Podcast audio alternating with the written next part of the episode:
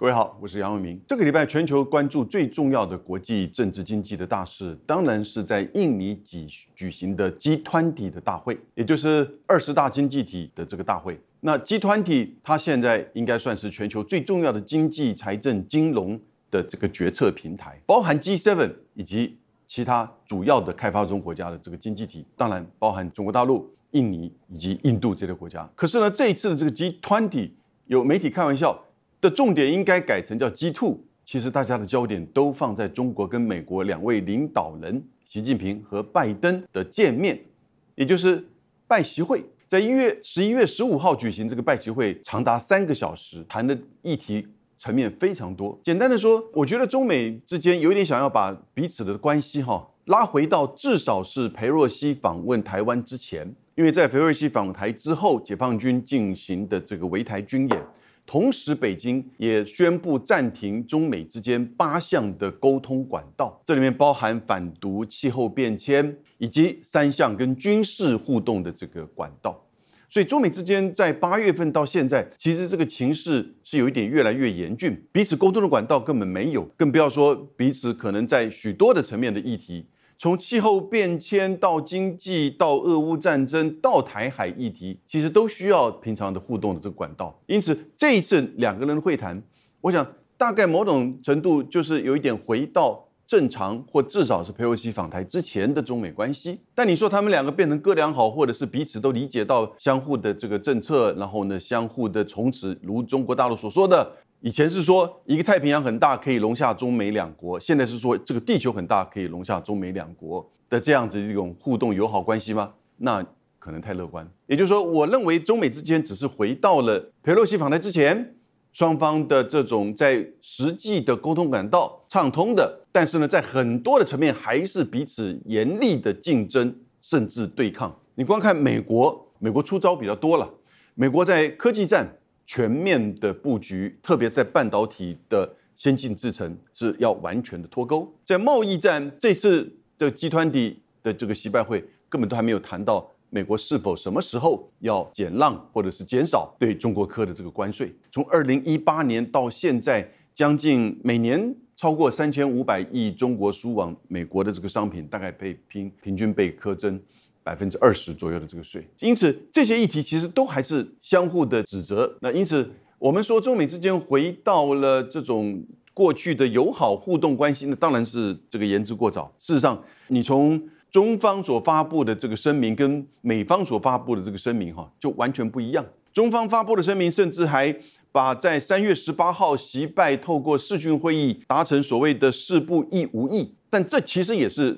北京方面发的这个声明，可是美国一直没有表示抗议。在那个时候，四不一无，指的是美国不寻求与中国打新冷战，不寻求改变中国体制，不寻求通过强化同盟关系反对中国，不支持台独，无意与中国发生冲突。所以这个四不一无意。在三月份的时候，是新华社或中国外交部自己发的声明当中提到的。他是说整理在两个人视讯会议啊这一段视讯会当然是机密的，没有对外公布的。可是文字稿当中呈现出拜登讲的这些话，他把它整个整理叫事不以无益。美国自己所发布的新闻稿，白宫或国务院没有这段内容，是不是拜登讲过？但是他不希望在文字上，在美国这方面把它呈现出来，不知道。但是中国呈现这样的文字的时候呢，美国并没有反对。这次。更夸张啊！这次根本变成五步四无益，也就是在新华社发布的这个新闻稿当中，这一次的习拜会，拜登跟习近平提到说，美国不寻求改变中国体制，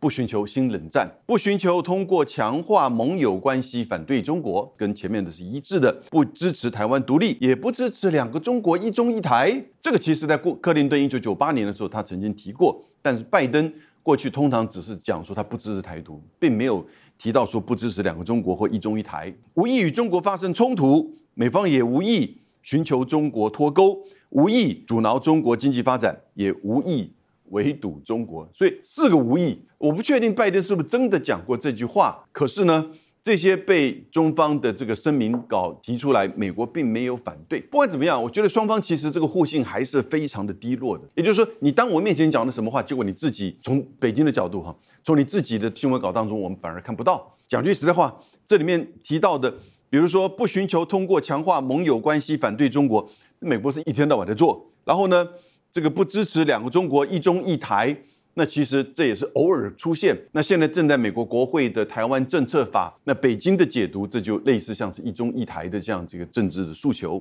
那同时呢，这个无意阻挠中国经济发展，那你的关税战、科技战是在做什么？当然，北京也不是那么天真了，就相信拜登在你面前讲的话就是真的，他这个真心意。这就是双方透过这个元首外交哈，在互测底线，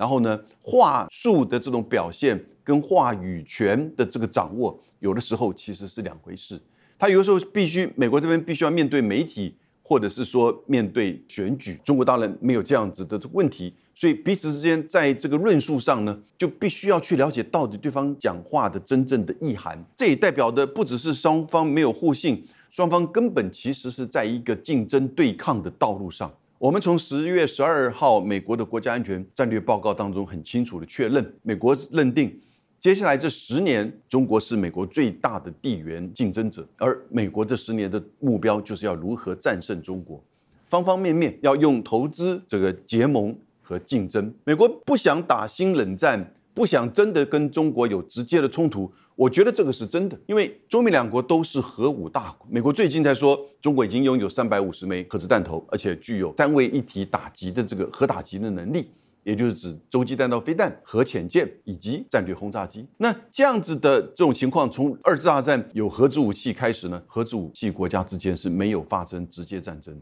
我讲的是连传统的这个战争都没有发生过，因为很可能会担心它会快速的提升成为核子战争啊。所以这个是说中美之间，它可能尽量的会避免冲突战争，这也是在核子核主的效应之下。可是呢，美国当然知道中国来的这个挑战。而且认为在制度上，在各种的这个意识形态上，这个差别，过去的历史三四百年来，也就是现任的霸权面临到挑战者强权的这种挑战的时候呢，一定会产生这样一个激烈的这种竞争跟对抗。那过去的经验往往都会发生一场战争，除了冷战之外，但冷战正如所说，它因为核子核主的关系，所以呢，你就看到严峻的这些这个压制，或者是说这整个。去反对，而且结合他的盟邦去反对这个挑战者对现有秩序跟制度的这个挑战，这都是正常的，这没有什么对错。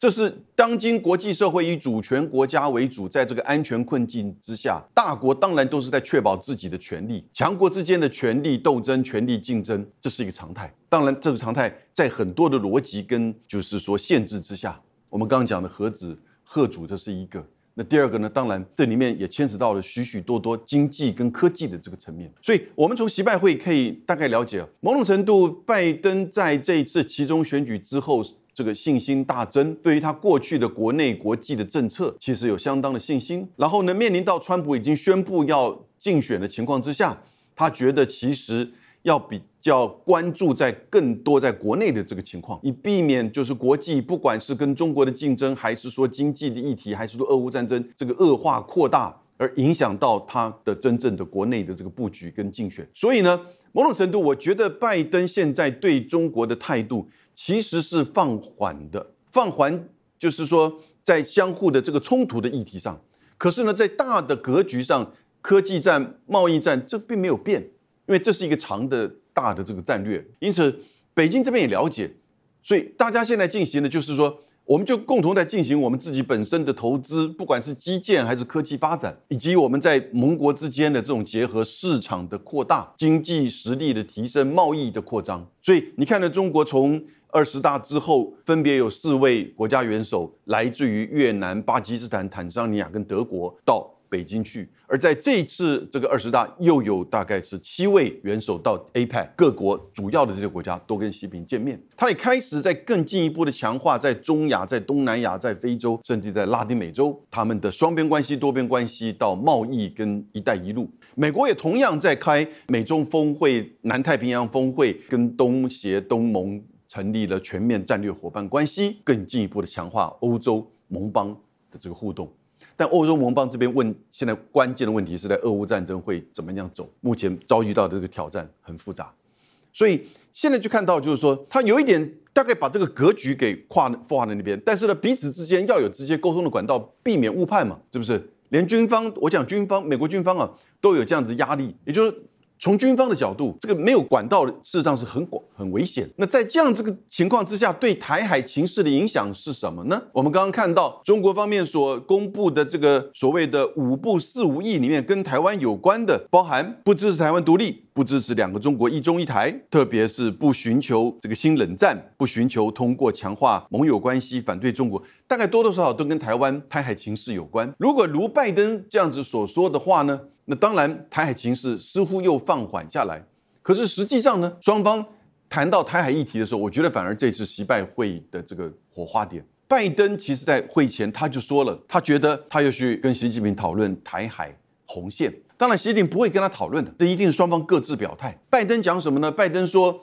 三点。拜登说还是维持美国的一个中国政策，一个中国政策包含台湾关系法、三个公报、六项保证。然后呢，拜登不支持台湾独立，但是反对任何一方改变现状，也反对中国胁迫台湾。最后，这一个胁迫台湾应该是指在佩洛西访台之后的围台军演的这样子一个动作。所以，拜登其实某种程度是把我把它叫做台海和平红线，也就是维持现状的和平，但支持台海问题和平解决。但重点是和平。拜登也提到说，他认为在这个就是说，中国不会在近期内有侵略台湾的这个任何的打算。啊，这个跟他之前几位将军所讲的不一样。有人讲到二零二四，甚至讲到明年的二零二三，但是他有这样子的判断，他当然就希望说台海的和平的这个情势能够维持，所以我把它叫做台海和平红线。这和平当和平红线，当然就是告诉北京不要轻举妄动，不要用非和平的方式，不管是真正的军事攻打、军事封锁，甚至经济的胁迫的手段，你就单方面破坏现状的这个和平。那这样子的话呢，当然。没有在说美国会做什么，但你看看俄乌战争，大概就很清楚。可是另外一方面呢，习近平他讲的就比较更加的深刻，我觉得更加的严峻了哈。我的感觉在二十大之后，习近平对于台海的问题、台湾的问题哦，其实越来越强硬，也比较主动。你听听他怎么说？他说三点，第一点。他说：“台湾问题是中国核心利益中的核心，是中美关系政治基础中的基础，是中美不可跨越的第一条红线。”话讲得很强硬，对不对？第二条红线在哪里？没有第二条红线，也就是把这整个台湾议题作为中美，你要跟我画些红线，其实我要反过来画你的红线。那拜登所讲的是维持和平，而习近平甚至就是在。把这整个台湾议题框住了，所以我把它叫做画禁区了。也就是说，它不只是在画红线，它其实根本就是画一个禁区。台独跟外力介入，他就是觉得这是破坏我核心利益中的这个核心。话讲得很严肃。那当然，从台湾的角度，别人在画我们红线或者是禁禁区的时候，这是他们的做法。我们自己当然要很密切的，而且要很谨慎的注意到，尤其是这两个特别跟我们台湾。台海情势、台湾安全与和平密切相关的两个国家的这个政策，他们的变化，以及彼此面对面的时候所讲的这个话，从台湾的角度，当然你要理解北京的这个话。其实我过去没有看到这种核心利益的观念，以及中美第一条红线。他听到了拜登说：“哎，我要去跟习近平讨论台海红线。”好吧，你来，我告诉你，这就是第一条台海红线。那因此，面对这个问题的时候，我觉得美国有一点感受到中国的这个态度，但是当然，持续维持跟台湾之间的互动，哈，以及和平支持和平的现状，这个维持不变的。接下来就问我们自己要怎么去面对这个情势，中美之间的这个对抗竞争，已经从科技、经济、地缘外交，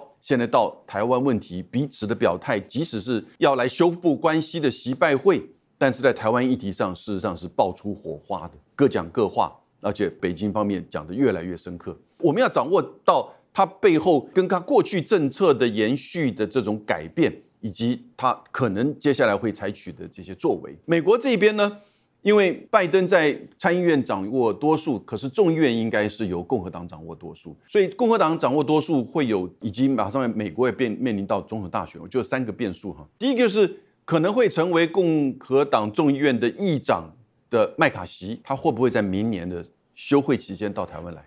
也就是就像佩洛西一样，这个今年到台湾来访问，再一次众议院议长来台湾访问，他会不会？我觉得可能性很高，但是呢，他会带来的冲击可能不如佩洛西。毕竟他是反对党，也就是他并不是跟拜登政府、民主党政府是同一个政党的。这个时候，拜登的缓和这个冲击以及北京的解读都有空间的。但是他来不管怎么样，就等于是在演裴若曦嘛。那如果说那外界媒体的观点就是，如果你北京也不来一个演习的话，那是不是北京的态度有所转变？这个都会牵制到影响到北京的这个作为的这个空间。那第二个可能的影响是美国这边呢，台湾政策法，因为共和党主导的这个众议院当中，他众议院是负责这个拨款预算的。那这里面提到了提供给台湾六十五亿的军事援助。以及全面军事的介入到台湾的军方这些评估训练各个层面，同时呢，也全面提升台美相互的政治关系。在后面这个政治关系的提升呢，拜登政府